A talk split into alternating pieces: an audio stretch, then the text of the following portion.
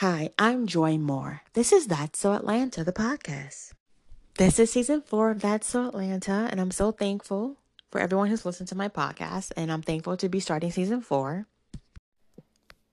I first want to say congratulations to the University of Georgia football team. They won the College Football Playoff National Championship on Monday night, so congratulations to them. You know, I was going to talk about our voting rights because um, President Joe Biden and Vice President Kamala Harris visited Atlanta on Tuesday, the 11th, and were talking about voting rights and how important it is to protect the vote. But it's kind of tiring that in 2022, we still have to ask for our basic voting rights to be protected. So I'm not going to talk about that today. What I'm going to talk about is this inflation. You know, I talked about this in a previous podcast. I feel like what happened with the Great Recession was a lot of people were left behind. And I talked about how a lot of small business owners lost their businesses during the Great Recession. I just saw someone on TV this morning talking about during the Great Recession, they had their own business and they lost it because of what happened with the economy. So during the Great Recession, we already have a large amount of people who were entrepreneurs who are investing back into their communities and lost their businesses. But now I think with this pandemic, it's actually more severe because a lot of people may think the economy has recovered because you know investors and shareholders in the stock market they're getting their money and cor- some corporations are seeing record uh, profits and executive pay and all of that but I think for a large segment of the population that is still struggling through this pandemic, they're being ignored. And that is what I realized, you know, for years when I worked at the unemployment office. I realized that the government was not paying attention to some of the people who needed the most help in our country. And I think when people cannot turn to their pe- to the people who are in government for help, it kind of makes them lose uh, faith in their government, and it makes them actually, in many instances, in my opinion, not trust the government. I think the biggest issue I have with the grocery store prices increasing is how fast they're increasing. So from week to week to week, I'm going to the grocery store and looking at items that I used to buy on sale. Even the sale prices are increasing. So there's a loaf of bread I used to buy on sale. In a matter of weeks, it's gone up from $1.60 to $1.80 to $2. I'm at the grocery store last week. You know, there was an onion for a dollar. The next week, it's a dollar oh nine. And then ground beef, ground beef that I used to buy on sale, um, for $4.99. The store increased it to $5.29. So it's not just about prices being increased, but at many of these stores that I usually shop at, I'm looking at what's on sale, and many times most of the sales are going towards their uh, product line for their organic line. So their organic products cost so much more at the stores than products that are, are not organic. So when I'm looking through the sales each week, many of the stores are highlighting their organic products being on sale. So I'm not going to pay, you know, nine to twelve dollars for an organic product if I can't afford it. I'm going to buy a product that's not organic. So when these stores are highlighting their organic products, once again, that's less and less products that are being discounted that week at a sale price for me to buy. And then someone else on TV was talking about how some of the products are even decreasing in size. So I noticed that during the Great Recession that was happening, where some food companies were actually offering less product in each purchase that was made. But I haven't been paying attention this time to the product.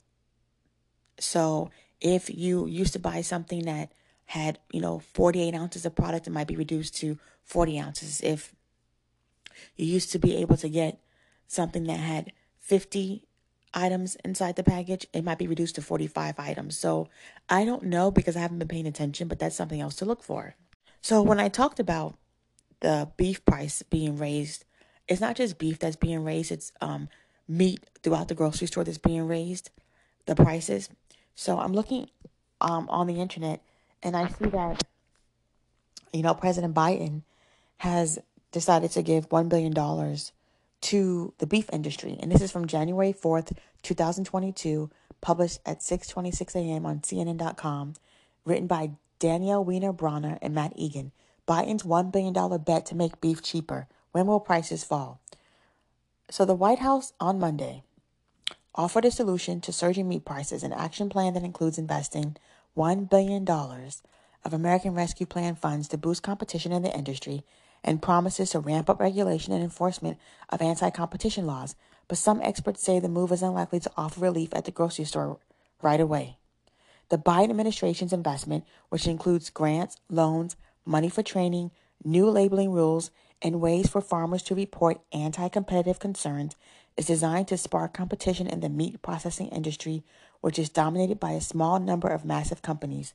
The White House argues that the concentration in the sector is chiefly responsible for higher prices for consumers. More competition will lead to lower prices, according to the administration.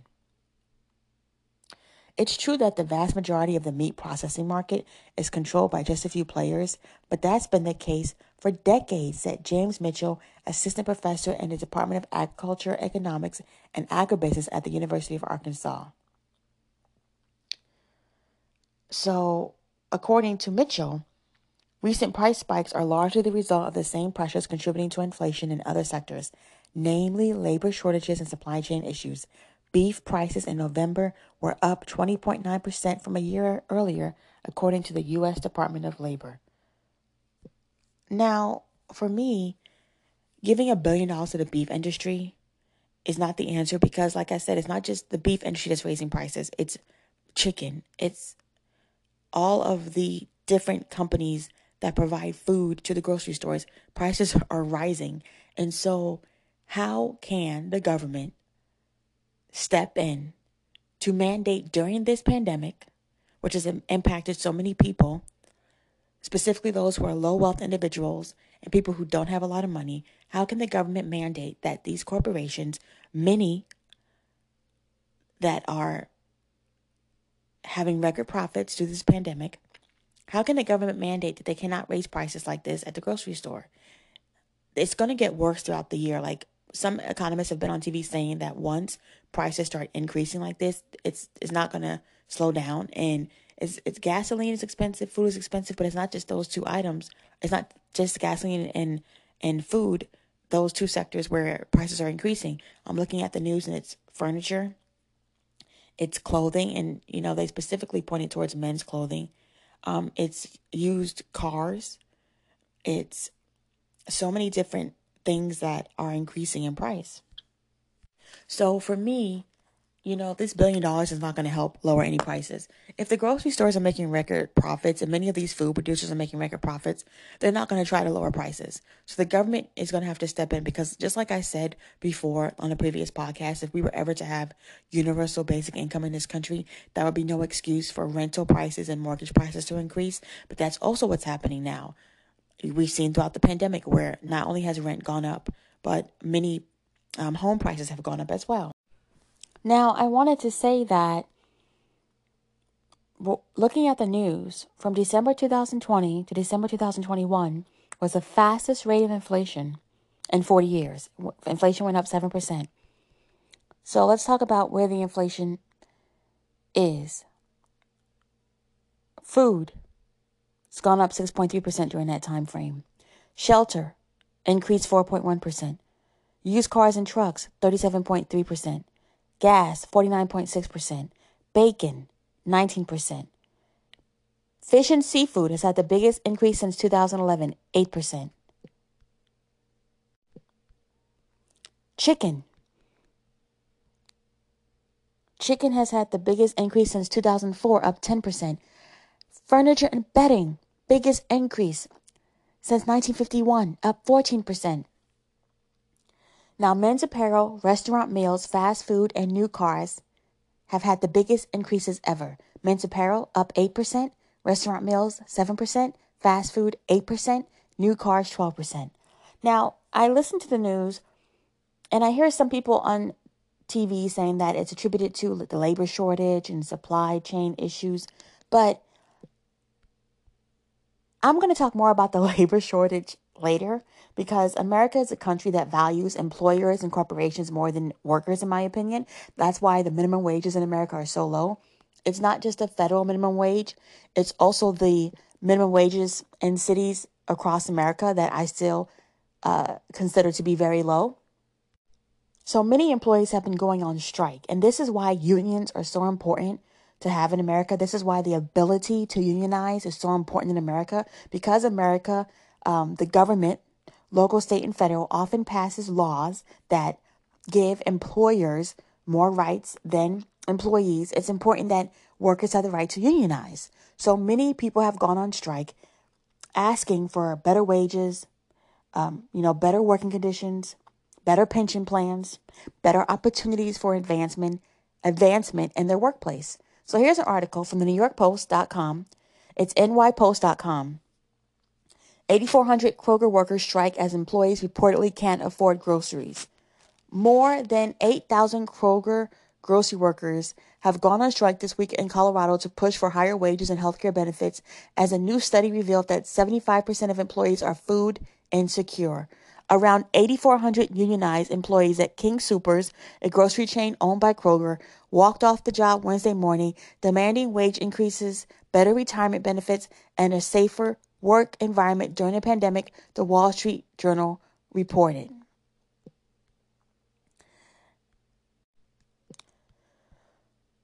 Kroger's Kroger workers' rate of food insecurity is seven times the national average, according to a survey released Monday by the Economic Roundtable of more than 10,000 Kroger employees, including some of those now striking. The average full time employee takes home less than $30,000, and nearly two thirds of workers say they do not make enough money to pay expenses and afford necessities, it reported. Only 39% of the grocery store employees surveyed said they are unable to pay for groceries themselves, according to the report. Kroger is one of, of America's largest employers with almost half a million workers. 14% of those surveyed also reported being currently homeless or having been homeless in the past year. The grocery giant, which has seen its stock rise by almost 50% in the past year, told the Post it is quote unquote disappointed by the strike and said the Economic Roundtable survey is quote unquote misleading. The chain said the surveys claim that, quote, more than two thirds of Kroger workers struggle to afford food, housing, or other basic needs, quote, was untrue. Kroger provides, quote, competitive wages, unquote, and offers jobs to, quote, undeserved populations, unquote, that provide upward mobility, it said. The chain recently came under fire for increasing the prices of at home COVID 19 tests. Now, this article was published January 13th, 2022, and it's written by Ben Kesslen. Now, that last part of the article that I read, I need to go back and read it again because I mispronounced a word. Kroger provides competitive wages and offers jobs to underserved populations that provide upward mobility, it said. Now, let's talk about upward mobility. This is the issue I have with so many employers keeping the wages low. It's not just Kroger, it's a lot of companies. There is no incentive for them to retain employees by giving them better working environments, better pension plans, giving them better wages. So when we talk about upward mobility, if someone is working for 10, 15, 20 years, and if they are finally able to get a promotion from their employer and the increase in pay is only $3 or $5 an hour or maybe like only $200 a month, to me, that's not upward mobility.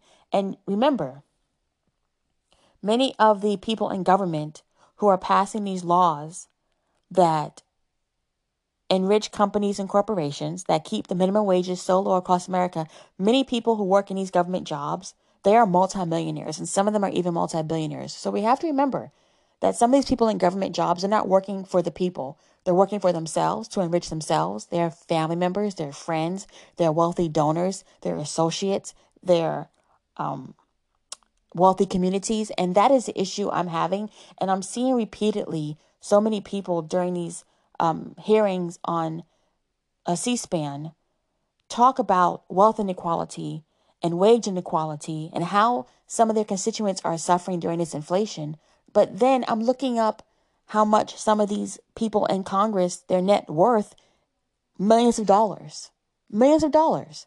So I'm talk- going to talk more about that on a later podcast. But I wanted to talk about this article. And this is an article written by um, Albert Samaha, posted on January 11, 2022 at 10 o'clock a.m. It's on BuzzFeedNews.com. And it says, They fed America during lockdown. Nearly two years later, many grocery workers can't make ends meet.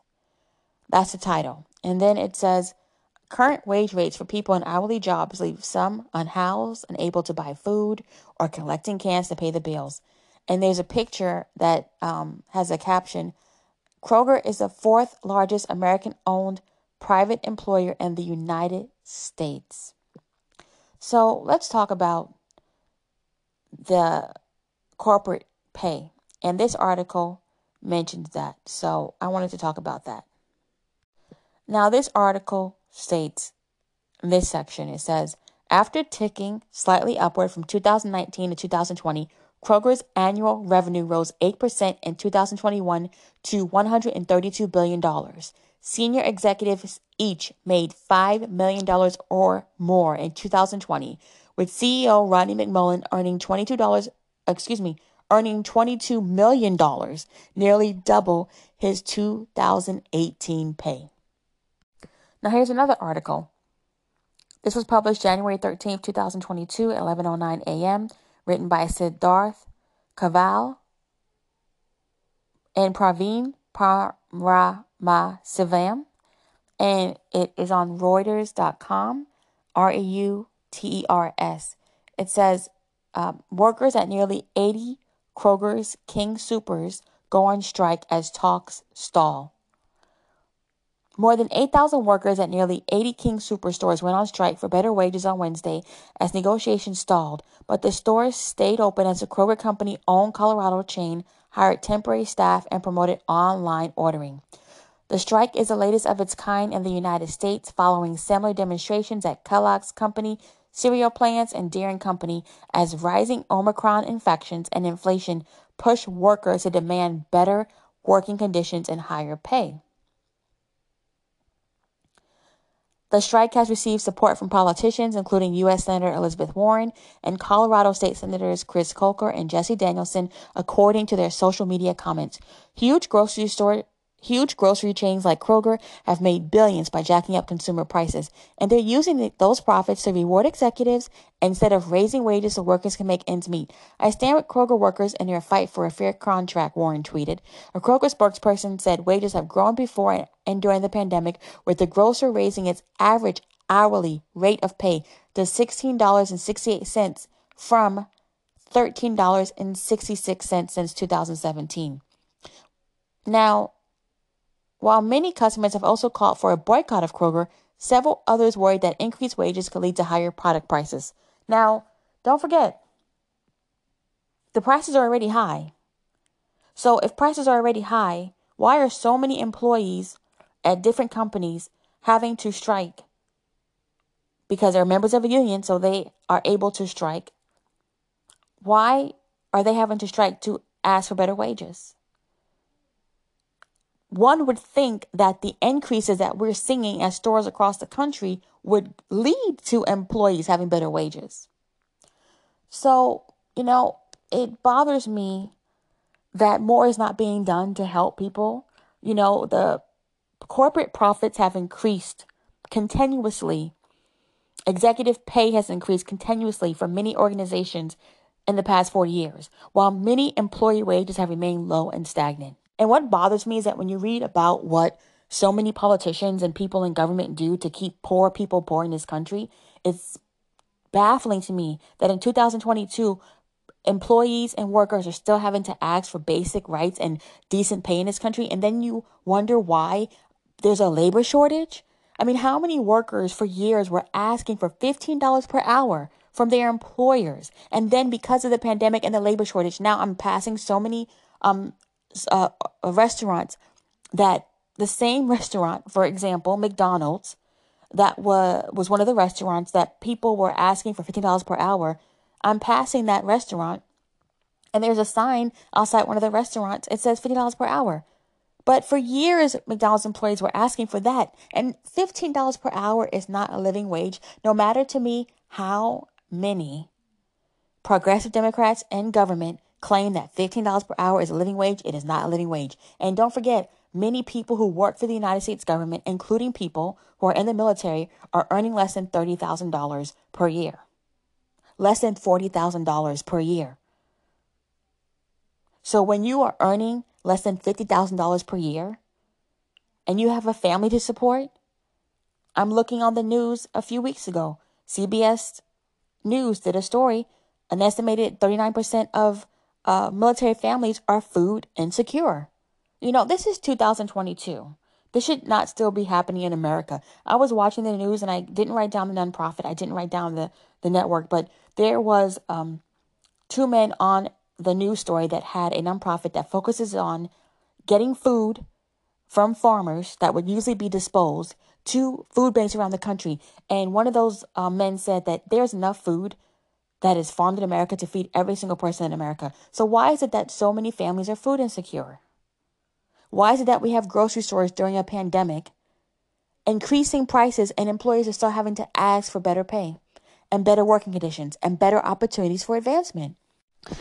The federal government is going to have to eventually pass better labor laws. You know, not every uh, employer allows their employees to to unionize. So if you're a member of a union, yes, you have more rights than the average employee, but there are times when employees have tried to unionize and it has been stopped by their employer. So, you know, this is a country that really values money and profits and corporations and wealthy individuals and families and communities.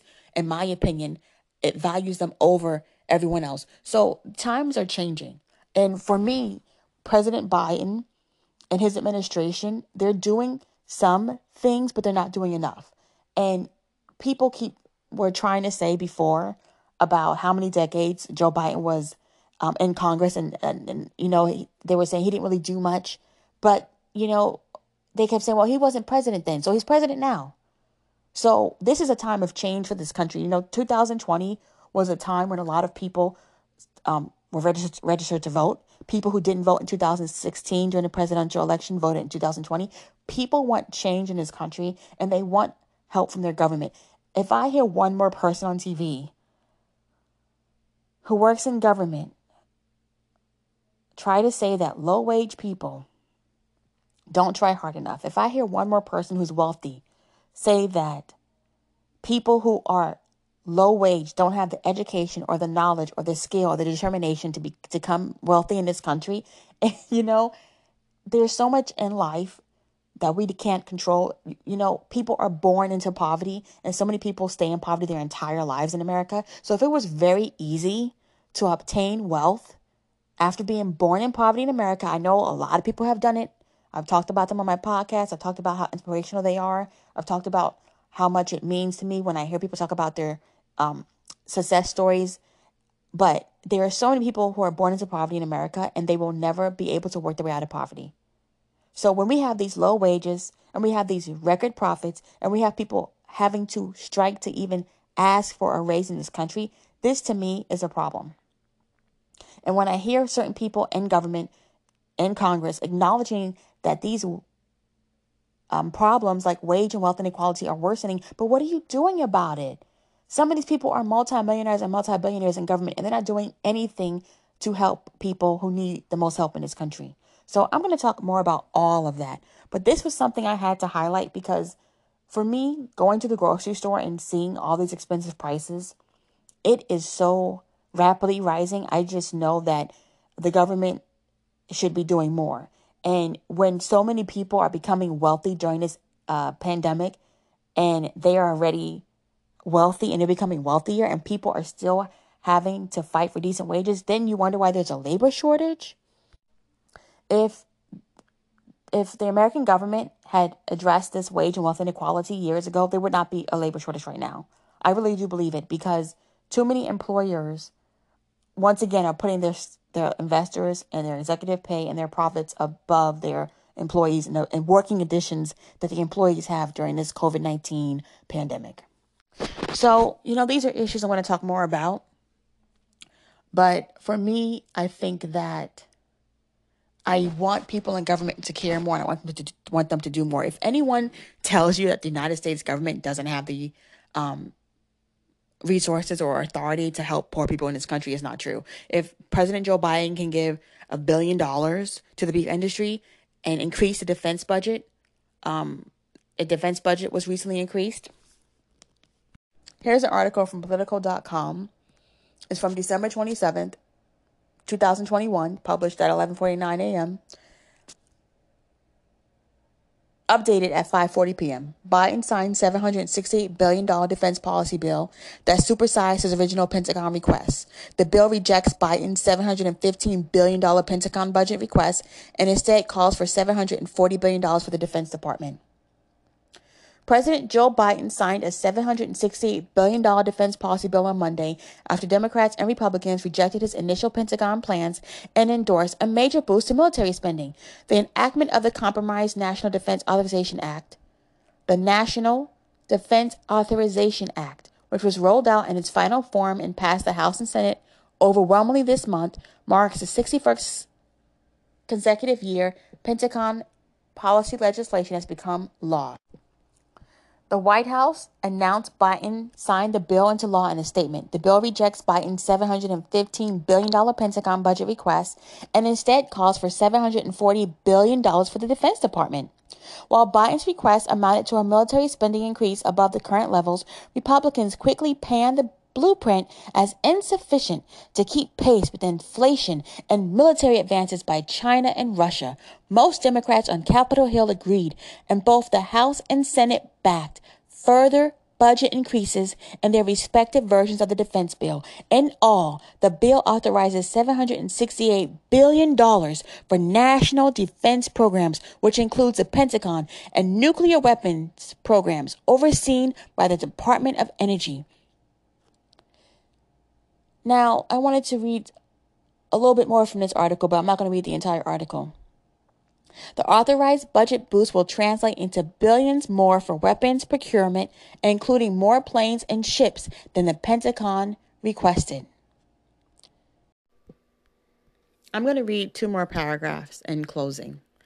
Republicans also touted the exclusion of a proposal that would establish a Pentagon office dedicated to countering extremism in the military. The proposal was sponsored by Representative Anthony Brown and backed by Democrats. The lack of more expansive anti extremism provisions and a broader overhaul to the military justice system that removes commanders' authority to prosecute all felonies, pushed by Senator Kirsten Gillibrand, was enough for some Democrats to oppose the final bill.